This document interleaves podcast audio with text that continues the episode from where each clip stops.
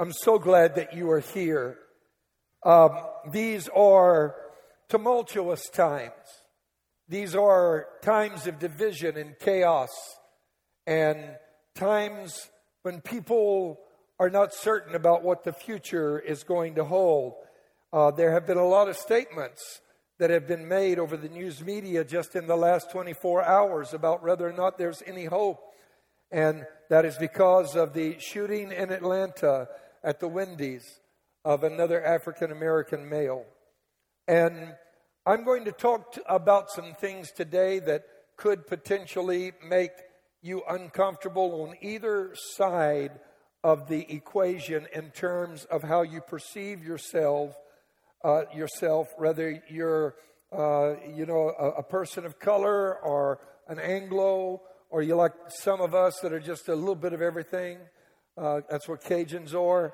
It could make uh, it could make you uncomfortable. And so, spoiler alert: I'm giving you warning right now, and I need to let you know so that you can prepare. Uh, I'm going to deal with some very sensitive issues, but it is in the purview of the church, and it is within our mandate to address the things that I will be talking about today. Um, I want to first of all say that God is extraordinarily smart. And the psalmist said it this way I have esteemed thy precepts concerning all things to be right. Not 99% of things, but all things to be right. And there is the idea out there that, you know, the church takes care of its little domain over here, but leave the rest of the life to us. And and the things in society to us, we'll deal with those. You stay over there in your little church world. And it's that division that has occurred in people's thinking, that dichotomy that exists, the polarization that has occurred that I think that is responsible for many issues not being addressed the way they need to. And is God smart? Because a lot of people don't think that God's all that great. But think about it for just a moment. If there is a God, think about what that entails. If He is God, by virtue of the fact that He is God, He is infinitely far beyond us in intelligence and understanding, or He wouldn't be God. Many of the ancient cultures worshiped deities that were basically overgrown caricatures of humanity. Seriously, look at the Greeks and the gods they worshiped. They lusted, they envied, they fought, they killed, they all kind of other stuff. They were basically humans with overgrown appetites that manifested all of the characteristics of mortal beings only they were so much bigger. That's not the God we serve. The God we serve is infinite in purity and righteousness. He is a holy God. He is a God of love and understanding and compassion that will never stop loving you no matter what you ever do. That's the God that I serve. Amen. And is he smart? Oh, you better know it. I mean, he speaks and worlds come out in the words that he speaks and are formed and fashioned by the words of his mouth. A man who was an atheist went to church and listened to the pastor preach about the intelligence of God. And later, as he sat outside on a swing under a hickory tree, he began to reflect upon what he had heard that morning and as he looked at the hickory nuts on the ground under the tree and then glanced over and his garden was there beside it, he began to feel quite proud about his own intelligence, engineering ability, and skill. And he said, You know, he said, if you do exist, God, you aren't really very intelligent, are you? Why would you put little bitty hickory nuts on a gigantic hickory tree? And gigantic watermelons on a little bitty vine on the ground. And he really felt pretty proud about his observation and who he was. Until just then, a hickory nut fell and hit him on the head. And then he exclaimed, Thank God watermelons don't grow on trees. Yeah. Things can happen that give you a different perspective in life. And all of a sudden you realize there's a realm of understanding, a wealth of existence and reality and insight that you did not grasp before. Here is what is extraordinary about that. When once your mind expands to include and grasp those insights and understandings, it is impossible for you to ever shrink back to being who you were before. You can't. It's impossible. I tell a story about that, about someone in the Amazonian jungle. I, I don't have time to get into today, but you can't go back to thinking the way you once did. Last Sunday was a good place to begin the discussion that we had on the role of the church in healing the racial divide in America and the world. It did not cover everything, wasn't supposed to, or go as far as it needs to go ultimately, but it was a step in the right direction. The reason it couldn't go that far, did you honestly think in one Sunday morning that we're going to get up here and fix something that's not several hundred years old? It is thousands of years old. Seriously. Racial animus has existed for thousands of years. Amen. I did something last Sunday. I had our board of directors come up. They are the officers of the corporation and stand here on the platform. And then I had our, our staff, our pastoral staff come and stand. And then all of our ministry leaders and heads of departments came forward and stood before you. I really regretted that they didn't have the light just situated where you could see that in the six o'clock premiere. But those of you who were here, did you notice that we are evenly divided at every level of leadership from the board of directors to the pastoral staff to the ministry heads and team leaders on down? In fact, like in the board of directors, out of 12 of them, seven of them are people we would call people of color. There are less Anglos than there are of the others. It's the same way all down through this. And you see, I mentioned that and I showed that, and some of you might have thought, like, well, I'm just showing that we're all right. No, I want to show you that you're not going to get anywhere if you are thinking a magic wand, it can be waved over things and it be fixed in one Sunday. It took us years to get to this place, and we still have a ways to go.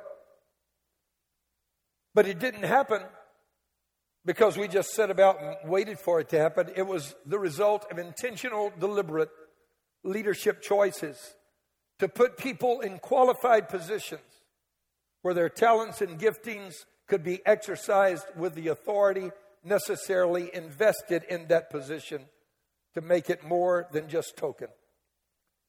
That has been my style of leadership here. And it's what most of you have come to understand and take as the nature of the Inspired Church ministry team. And frankly, there are churches that are scrambling right now. Did you know that? Oh, they're scrambling. Because you see, to have multicultural attendance is not so new. But those churches frequently do not have multicultural leadership. The worship team, they might have it there.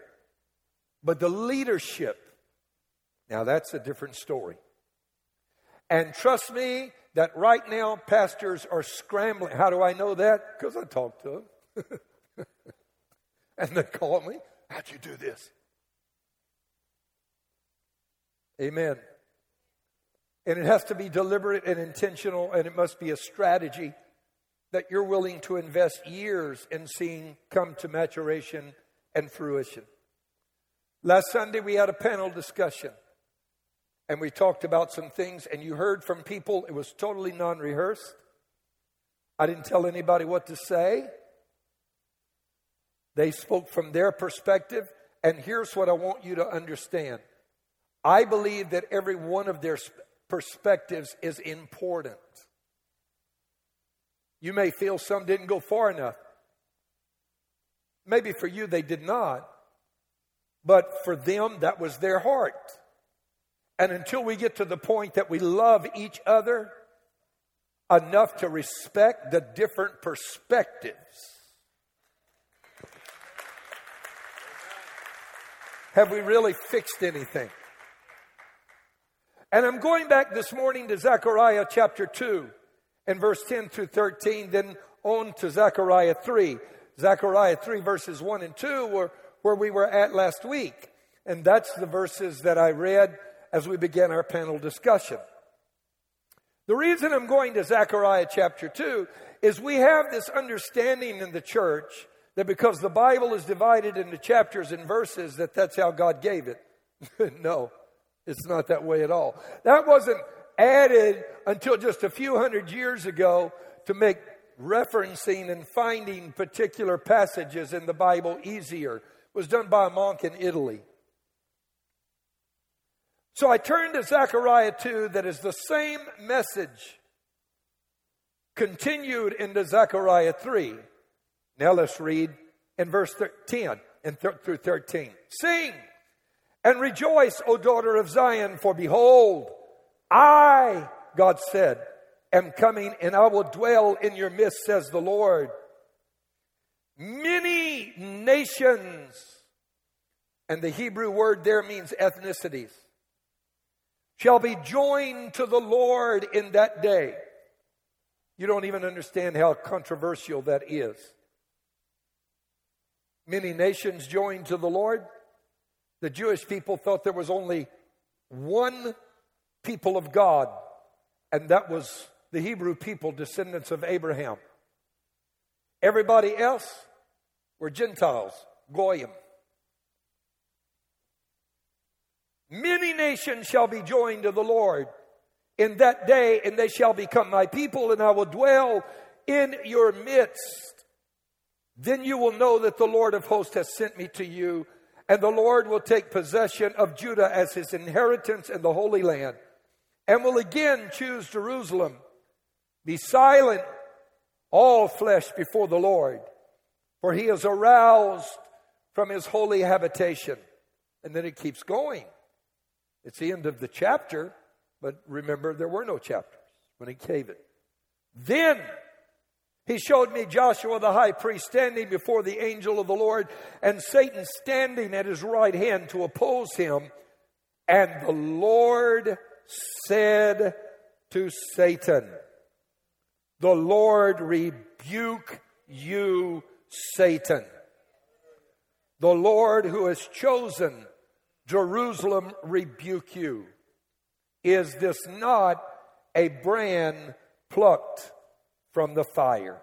Father, would you speak to us today? I'm asking you to anoint us. There's not a pastor in a pulpit right now anywhere in this nation that does not feel that he is having to navigate through landmines, even walk on eggshells because of the sensitivity of the subjects that are being addressed in pulpits across the nation this morning. And I can't do this without your guidance and your assistance. So I'm asking that you would speak through me. Give me your wisdom and not human wisdom that is so extraordinarily limited when yours is so extraordinarily infinite. And talk to us now. In Jesus' name. And everybody shouted and said, Amen. The role of the church in healing the racial divide, part two. This passage of scripture deals more than just the mere return of Israel from captivity where they have been in Babylon for 70 years. That is because the Bible is more than just a history book. It is the living word of Almighty God. While it contains an accurate account of history, the words in the Bible, Jesus said, are words that contain life. Scripture is actually multidimensional and transpositional. It tells you one thing that you might gain insight into yet something else. It stacks up layers of meaning. And you can either see the superficial application or you can dig deeper into it and find additional depths of revelation. It's like this. My grandfather, I've said this before, was Clarence Patin Falk. If you want to know what patin means, that's French for duck. Clarence Duck Falk. That was my granddad. You know why he was called that? He was a professional outdoorsman, trapper, marshman, hunter, guide, market hunter in the state of Louisiana. He was the real deal when he came to Cajuns. Long before there was a duck dynasty, my granddad made and marketed duck calls. They still make them today. Companies still exist. As I've told you before, he was actually world champion duck and goose caller. I didn't make that up. There's a contest every year in Stuttgart, Arkansas. And he won. Number of years. And after he retired, my uncle, his son, my uncle Dudley, became world champion duck and goose caller. That doesn't mean much to you folk here in Texas. But in Louisiana, that gives you bragging rights. Amen. It means something in Louisiana. My granddad taught us when you hunt. He said, when you hunt, you wait till them duck cross. That's how he had said, his Cajun accent. You, shy, you done wait till them duck cross, then you pull that trigger, and you get more than one duck with one shot. And literally, that's what he would do. Those ducks would come in as he was calling, wang, wang, wang, wang, wang, wang, wang. And as they would come in and cup their wings, they would line up. And he would wait. He just didn't shoot the first one. He'd wait until a couple of them lined up. Bow. And he'd get more than one with one shot. I'm not making this up. This is the truth. I haven't hunted in over 30 years. But in the old 8 millimeter tapes, my dad has a video of me shooting eight, four ducks with one shot. That's not an exaggeration. I got bragging rights. Amen. That's what the Word of God does. It lines stuff up. And you see this being said, but then it suddenly occurs to you whoa, wait a minute, that's talking about this too. Woo. And then you get deeper. Wow, it's also talking about this over here. And there are levels of depth and revelation in the Word of God that when you're hungry for God, He begins to open up and unfold to your understanding. The scripture is full of this. For example, Matthew 5 9, blessed are the peacemakers, for they shall be called the sons of God. The first layer of meaning is that peacemakers will be blessed, right? Blessed are the peacemakers. But there's another level of interpretation, and that is this Blessed are the peacemakers. To have peace, you have to make it. A lot of folk don't know that. That the default setting outside of Christ in humanity is conflict. That's the default setting. People will be in conflict outside of Christ. The third level of meaning is that in making peace, Blessed are the peacemakers, for they shall be called the sons of God. You demonstrate your sonship in Christ when you make peace. Why? That's because he's the Prince of Peace. And that's why this passage in Zechariah today is extraordinarily significant beyond the mere historical details of Israel returning back to their homeland from 70 years of captivity in Babylon. These scriptures are literally a blueprint for the role of the church and what it is meant to do in a broken society in an effort to restore that society and replace failing worldly systems by establishing the kingdom of God. That's right there in that passage. This passage makes it clear that God's people had failed in their purpose. And in any discussion that you have regarding the role of the church in healing the racial divide, that has to be acknowledged. too. the church has failed in America. 11 o'clock is still the most segregated hour in most of America on Sunday morning, 11 o'clock. Not here, because we work deliberately.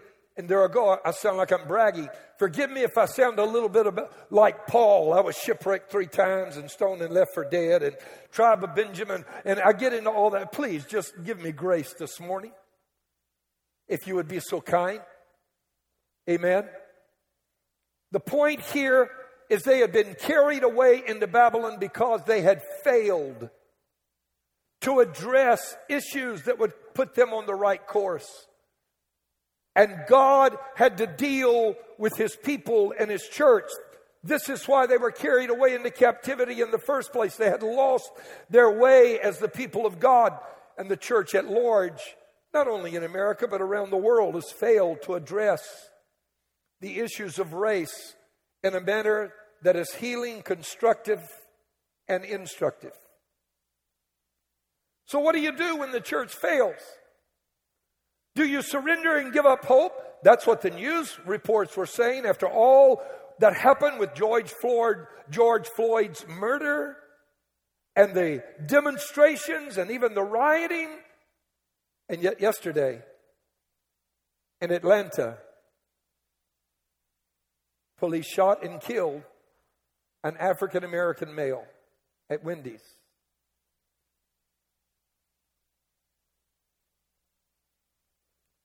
You've read the story, and commentators are saying there is no hope. Let me rephrase that. They don't have any hope because they don't have any answers. Amen. So when the church has failed, what do you do? Number two, do you devise another plan to replace God's? I want you to think for a moment at the utter absurdity of that. God, you didn't do so good. Get out of the way. I'll fix it for you. Really? Or do you, number three, go back and pick up the mandate that God gave his people, repent for having failed him in the first place, dust that mandate off, and proceed to follow the plan that God gave at the very beginning? Somebody ought to say amen right there. Because on my best day, I'm not going to outdo God. And neither are you. Not even going to get close. We're going to be so far behind God that you won't even see our, our dust trail back there.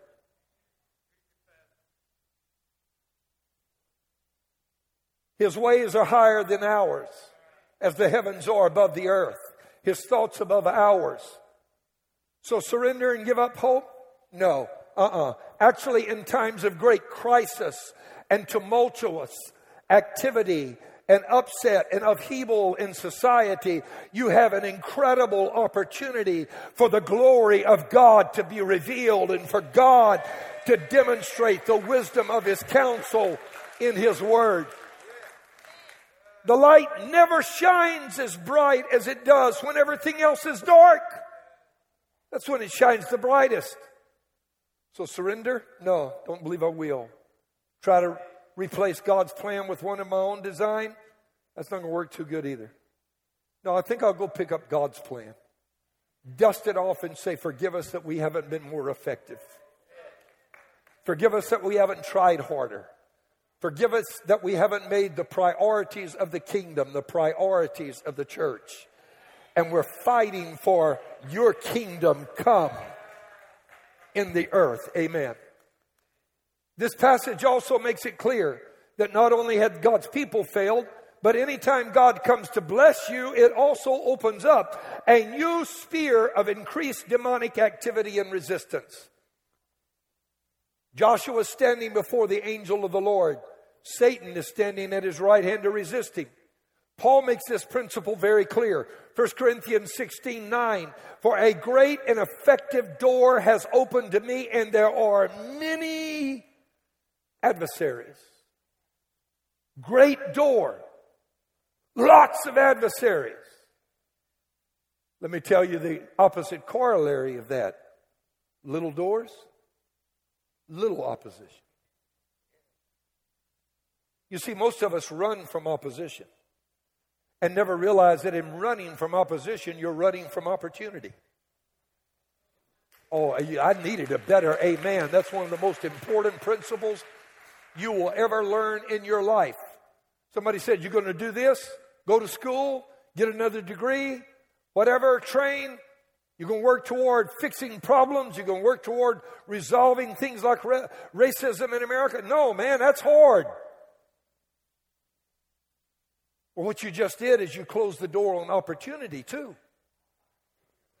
Because if you seize opportunity, you can do all things through Christ who strengthens you. He can use opportunity to elevate you. There's another important kingdom principle involved in this because a successful life must always be built what upon kingdom principles. And it is this the greater the value of the blessing, the greater the opposition one will face. The bigger the blessing, the more the enemy is going to fight, the more he's going to oppose you. Amen. And that is why, in times of great chaos, there is always an opportunity for leadership to bring about great transformation and change. It is why Rahm Emanuel, former mayor of Chicago and uh, was it chief of staff, I believe, of President Obama, famously said, You never want a serious crisis to go to waste. It provides the opportunity to do things that were not possible before. People are not willing to listen until chaos has erupted. And the world is in turmoil. And it's an opportunity for the church, unlike any that has existed, I think, in my entire lifetime. God always, here's another kingdom principle if you want to write it down. God always takes what the enemy means for evil and turns it to good if we continue to walk in righteousness and faith. Look at somebody and say, God's going to turn it around. Now you got to do your part. You got to walk it out. Did you hear that? In righteousness and in faith. It doesn't mean you sit at home and let God do it all. Walk it out. Look at your neighbor and say, Walk it out, walk it out.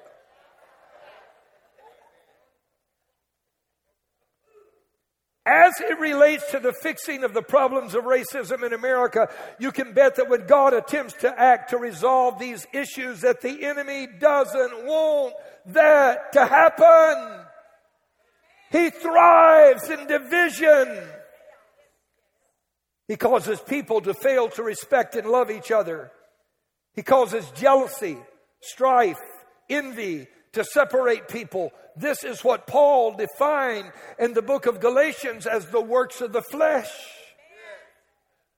The enemy causes separation for the same reason that if you want a fire to go out, what you do is you pull the burning pieces of wood apart the fire will go out.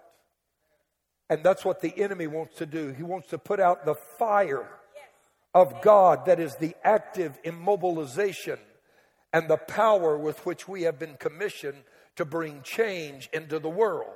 So I'm going to separate you and put you over here, separate you and put you over here, separate you and put you over here, and the fire begins to go out.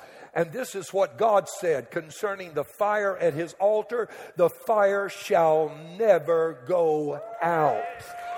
God doesn't want the fire, the impetus for change to go out.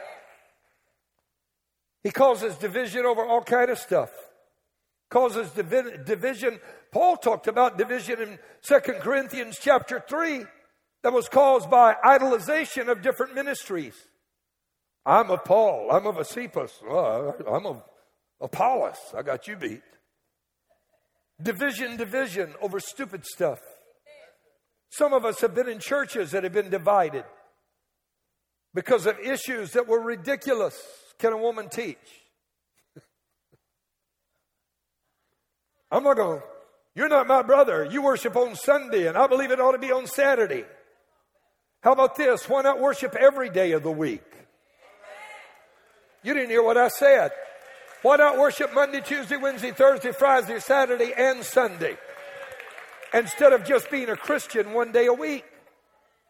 The enemy fights whenever God's people get together. And you can expect there to be, if there's increased demonic activity over things as small as that. I mean, stop and think about it. I came from a church background that had at least 60 major things we would separate from other Christians about. Seriously. Women, do you cut your hair?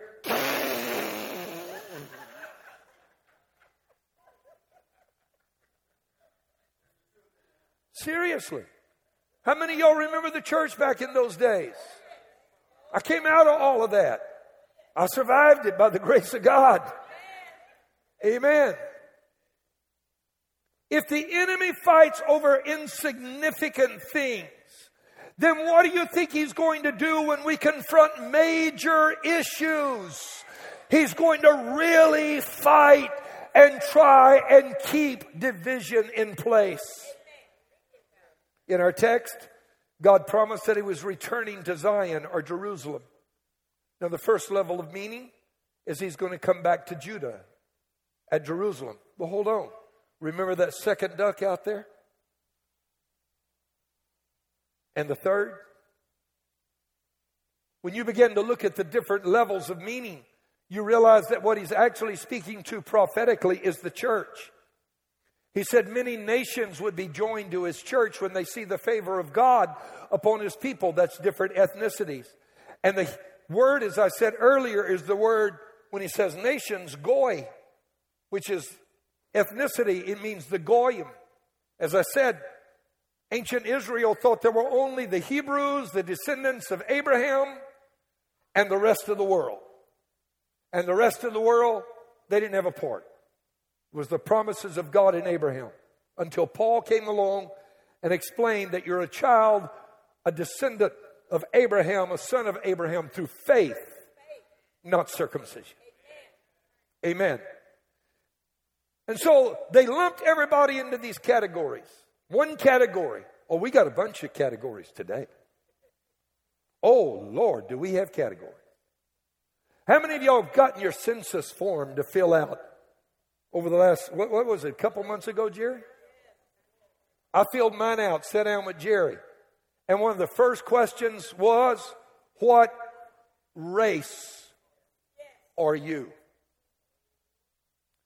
I had just recently done the DNA thing, and I found out that I've got blood that's Bengali, which is either Bangladesh, Pakistani, or East Indian.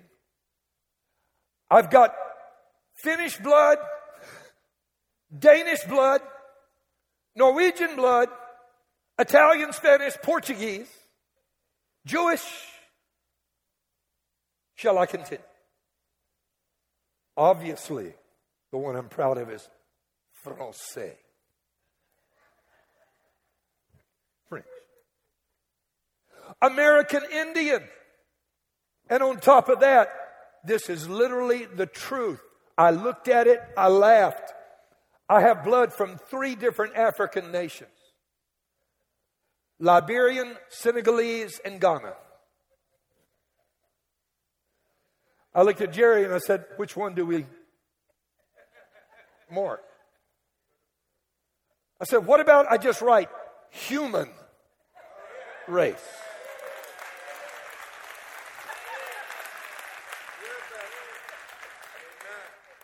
And see, all of you thought I was just, just a white man. I told you I'm Cajun. We Cajuns in a category all by ourselves. Amen. And this confirms what the Bible said. We have emphasized distinctions that are minor. Acts 17, 26, and he has made from one blood every nation of men to dwell on all the face of the earth and has determined their pre-appointed times and the boundaries of their dwellings. Made from one, one, hello? One blood. Galatians 3, 28. When you get into Christ, there is neither Jew nor Greek there is neither slave nor free. There is neither male nor female, for you are all one in Christ Jesus. Say it in Christ. This passage, one other thing it teaches is never count God's church out. Because you see, they had failed and gone into captivity and people had given up. But God said, I'm not done yet using my church. When you vote against the church, imperfect as it is, you're voting against his bride and therefore against him. God has prophetically declared in this passage that the church will conquer the very gates of hell. Look at Matthew 16. The gates of hell will not prevail against it. It may look dark because the church has not done its role or fulfilled its assignment, but don't give up. There's a shaking going on right now. God knows how to stir up His church. It means that God has hope for the church even when people don't. In the text, because there was such an incredible door of opportunity opening up for, for Israel as a nation, the enemy clearly wanted to obstruct and prevent God's people from returning to heal and restore his people and for them to assume their original mandate. God's people are made of every nation, tribe, kindred, and tongue. And Joshua remembers was the high, remember this was the high priest. That represents the church. But there were three other well known persons. Two of them have books in the Bible named after them Ezra and Nehemiah. The other was Zerubbabel. They were political leaders. But I want you to notice this. Where was the angel of the Lord standing? In front of Joshua, the church, not in front of Ezra, Nehemiah, and Zerubbabel. Angels are divine messengers who are commissioned by God to herald, announce, and facilitate breakthroughs into greater realms of spiritual significance and kingdom purpose.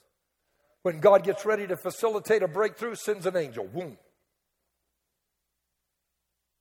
As pastors, staff, and ministry heads, we lead in tumultuous times. But as is always the case in times of great unrest, there exists this incredible opportunity for God to advance his kingdom light years in a single gigantic step. God's doing something right now. You might ask why that is the case. It is because juxtaposed against the failures of men, governments, law, that's Ezra, Esther, uh, uh, uh, Nehemiah, Ezra, Nehemiah, and Zerubbabel, means to say. Juxtaposed against their failures, and even education and the economy, the successes of the kingdom of God shine brightest as the result of the principles of the kingdom of God being applied in righteousness. When men's plans don't work out, God's plans always will if we listen to the divine word of Almighty God. Could I hear an amen in the house? I don't know if you, uh, i might be offending folk right now, but when this gets on me, I don't hardly care. I don't mean that with a lack of compassion. I just, if I tried to stop right now, I couldn't. I feel it in my bones and I gotta say something and there's something going on. God is stirring his people. You see, educational systems have failed. They failed. Political systems have failed.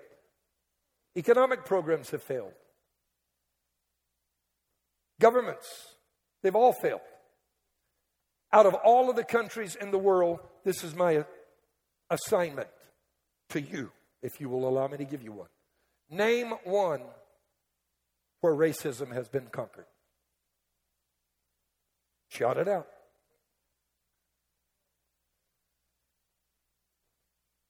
And a holy hush descended on the congregation. You know why? I Googled it already. There is none. The closest they claim is Great Britain. I've been there. I've seen some of the ugly stuff that goes on there, too, because I've spent a lot of time ministering there. Not one country in the history, the thousands of years of man on this planet, not one country's ever resolved, not one government, not one educational system, not one economic system, not one political system has ever fixed the problems of racism.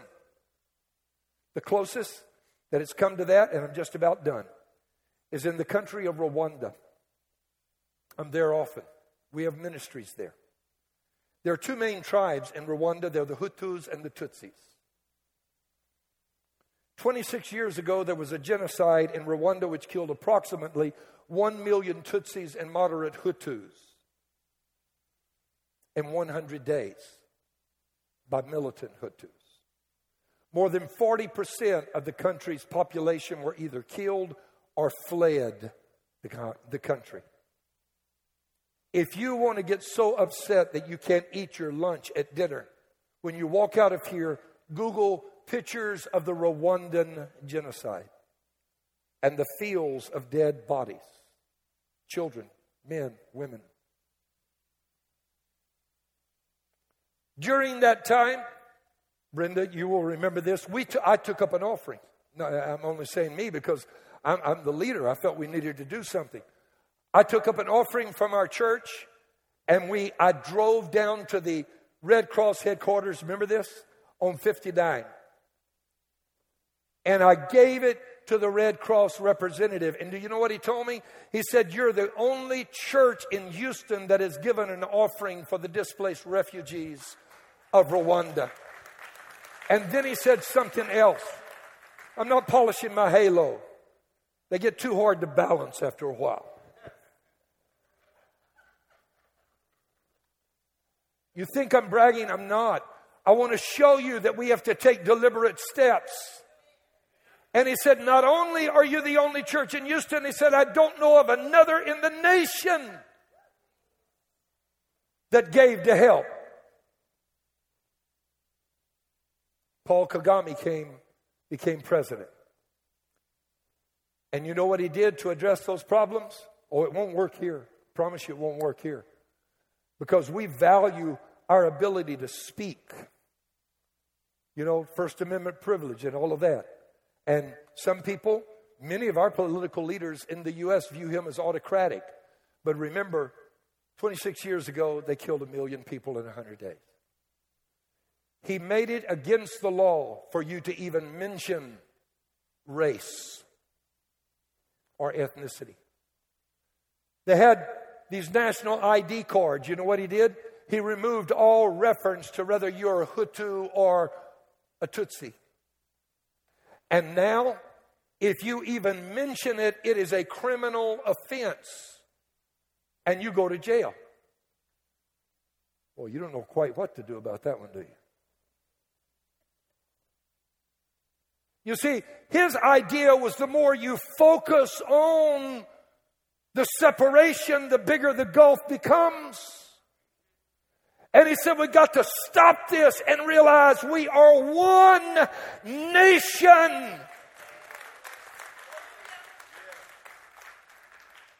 And so I'm appealing to people of this congregation. What would happen if we were to walk out of here and just love everybody and stop focusing on division? I'm appealing to my Anglo brothers. Can you do that?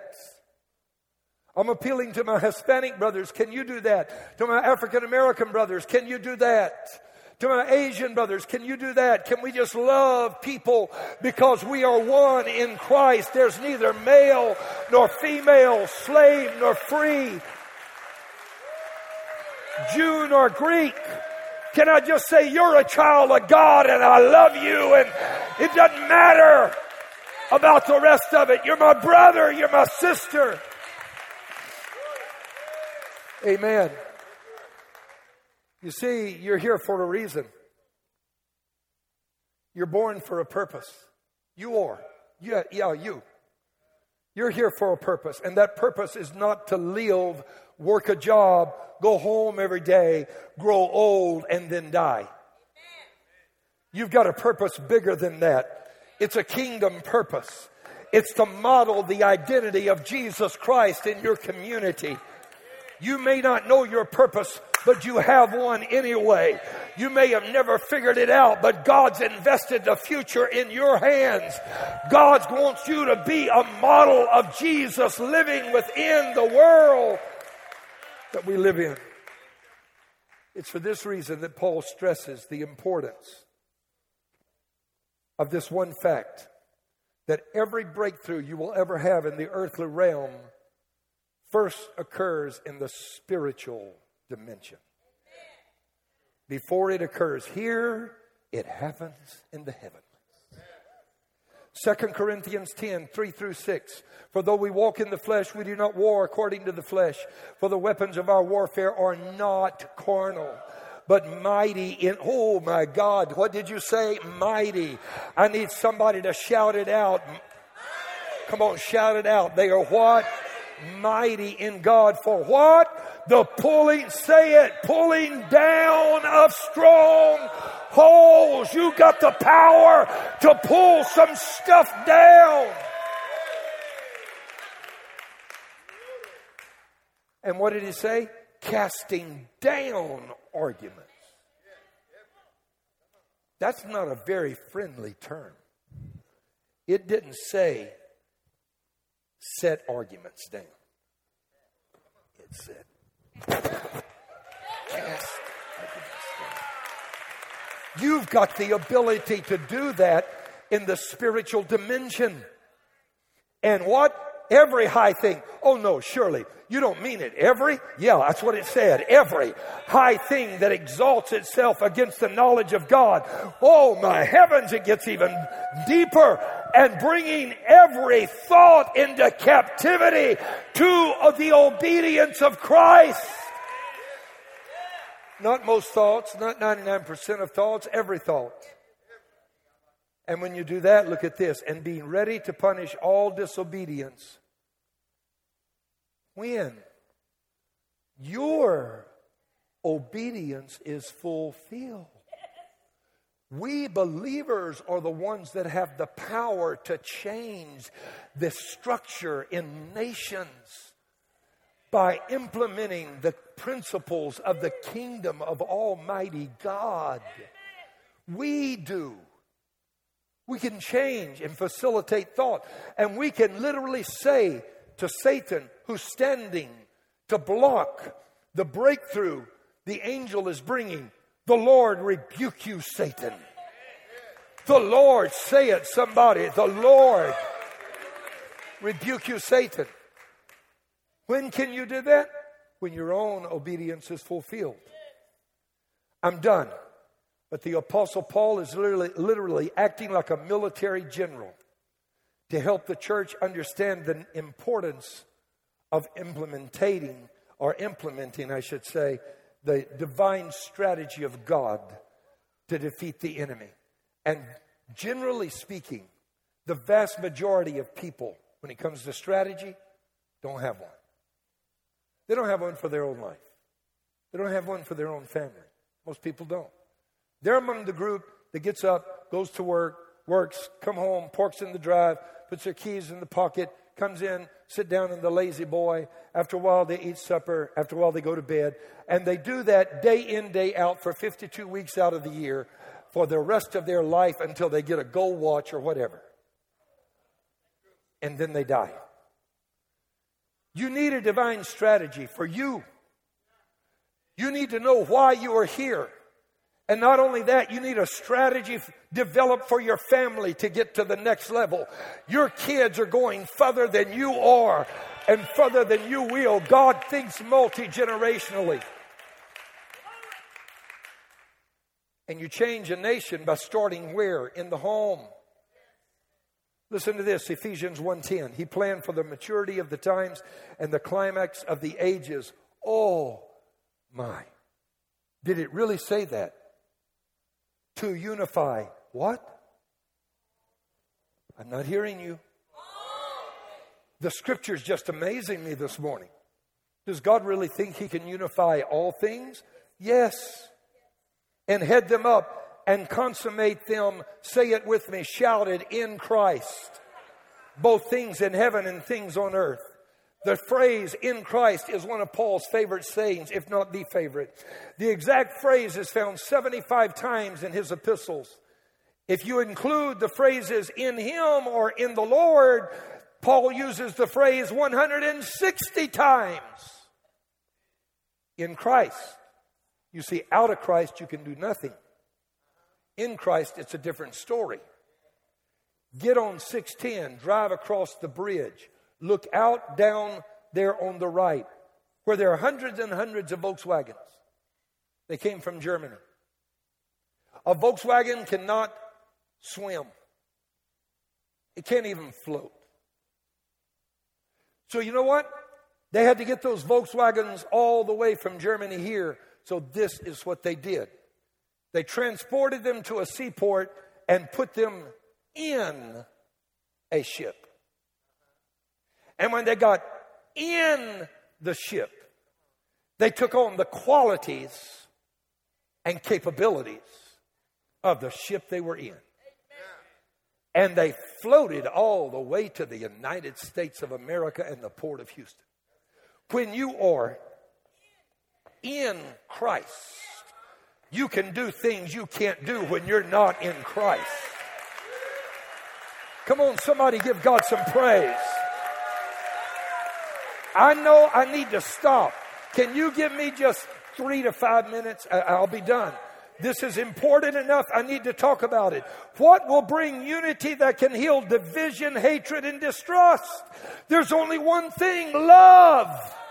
Love. Love. You gotta love your brother. You gotta love your sister. John 13, 25. By this all will know that you're my disciples if you have love one for another. Romans 5, 5. Now hope does not disappoint because the love of God has been poured out in our hearts by the Holy Spirit who was given to us. Your hope will not be disappointed if it's love that is your motivating factor. But if it's not, you're going to join the teams in the news cycle today that are saying there's no hope. So, where do we as believers go from here? This is it. Point number one, and we'll do it quickly. As believers, let's use our spiritual weapons. Zechariah teaches us about spiritual warfare and the power that it holds in resolving conflict and restoring broken societies. That's the model found in this passage. Number two, employ the most effective strategy. This passage points out that our greatest strategy is one that enlists God's help in our endeavors to right what is wrong. As the church, we've got to act. We've got to stand up. We can't be silent in this hour. You can't be silent in this hour. Can I hear somebody say amen? But you don't do it with hate. That will slam doors and burn bridges. You do it with the love of Almighty God. Number three, we need to talk to each other. You hear that? We've got to have some conversations. We've Got to talk to each other. You see, there's not a, a person of color, rather Hispanic or African American, in this building that has not been the subject of racism. They've experienced it, some more than others, especially the older generation. Oh, they've been through some stuff, honey. I've listened to some stories. Amen. I know that some Anglos have been through stuff too. That's what many people of color don't know. Is that everybody goes through something. You know why? Because this world is broken. I'm not justifying it. I'm saying one way or another, you're going to get some scars living in a world that's ruled by a guy called the devil. Have you figured that out yet? This is not heaven. Look around. I don't see any streets of gold. But you know what we are tasked with doing? Turning this world into a reflection of the kingdom of God Almighty. That's what our assignment is. So, number four, we got to talk to each other, but number four, we must do so while showing each other honor and respect. You can't shout at each other and expect others to listen. You've got to honor one another. They're made in the image of God. If they don't look like you, they look like Him. Can I hear somebody in the building say hallelujah? Love each other. And then talk to each other. But when you do it, do it with honor and respect. Number five, we must determine to stop accepting part time Christianity as a solution. Too many Christians are part time. Hit it, Leo.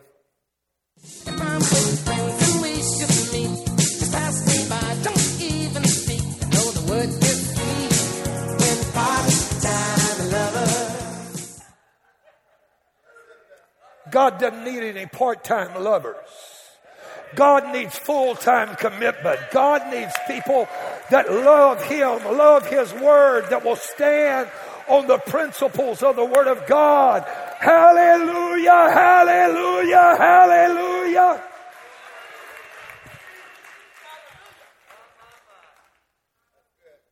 Number six, you got to start by fixing it in the home. You cannot fix the macro situation without addressing the micro situation.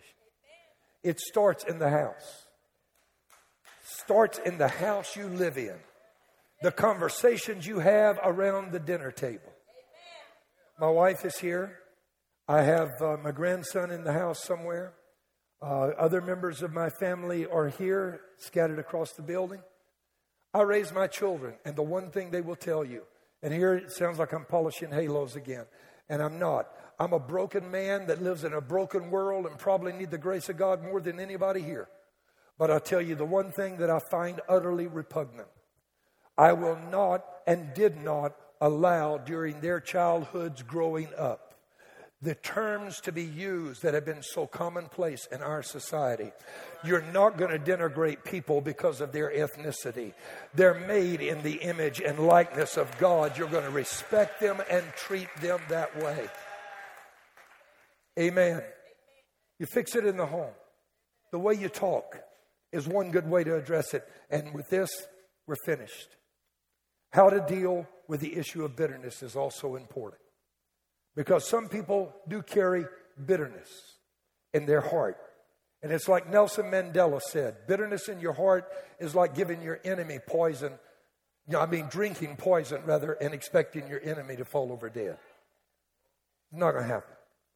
Bitterness rots the container, corrodes the heart that carries it. Hebrews 12, 14, 15. Pursue peace with all people and holiness without which no one will see the Lord, looking carefully lest anyone fall short of the grace of God, lest any root of bitterness springing up cause trouble, and by this many be defiled. Would you stand with me?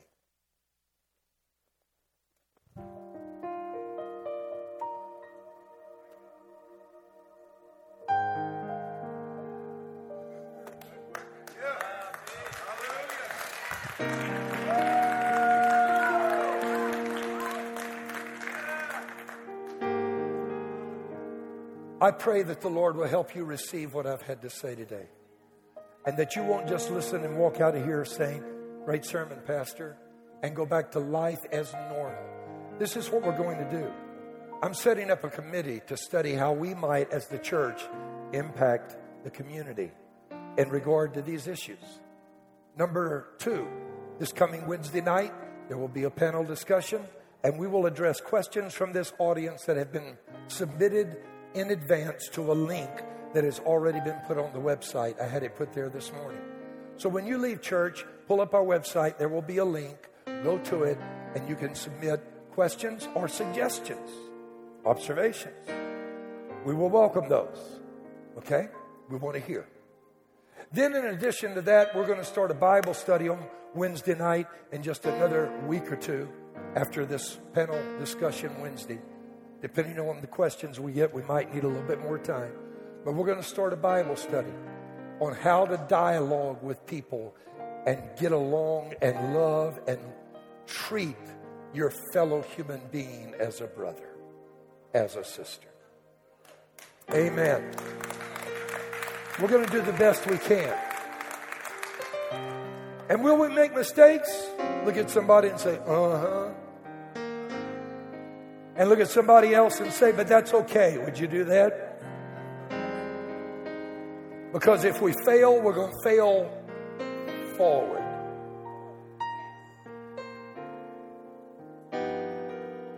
Father, I pray for healing in this nation. I pray for people's lives to be put together, for forgiveness. I pray for strength. I pray, Lord, that you will cause bitterness and pain to be healed by the love of God, that you'll wrap your arms around every person that is here, and that you will help people to look beyond those superficial differences and truly care about one another as the body of Christ. We are new creation.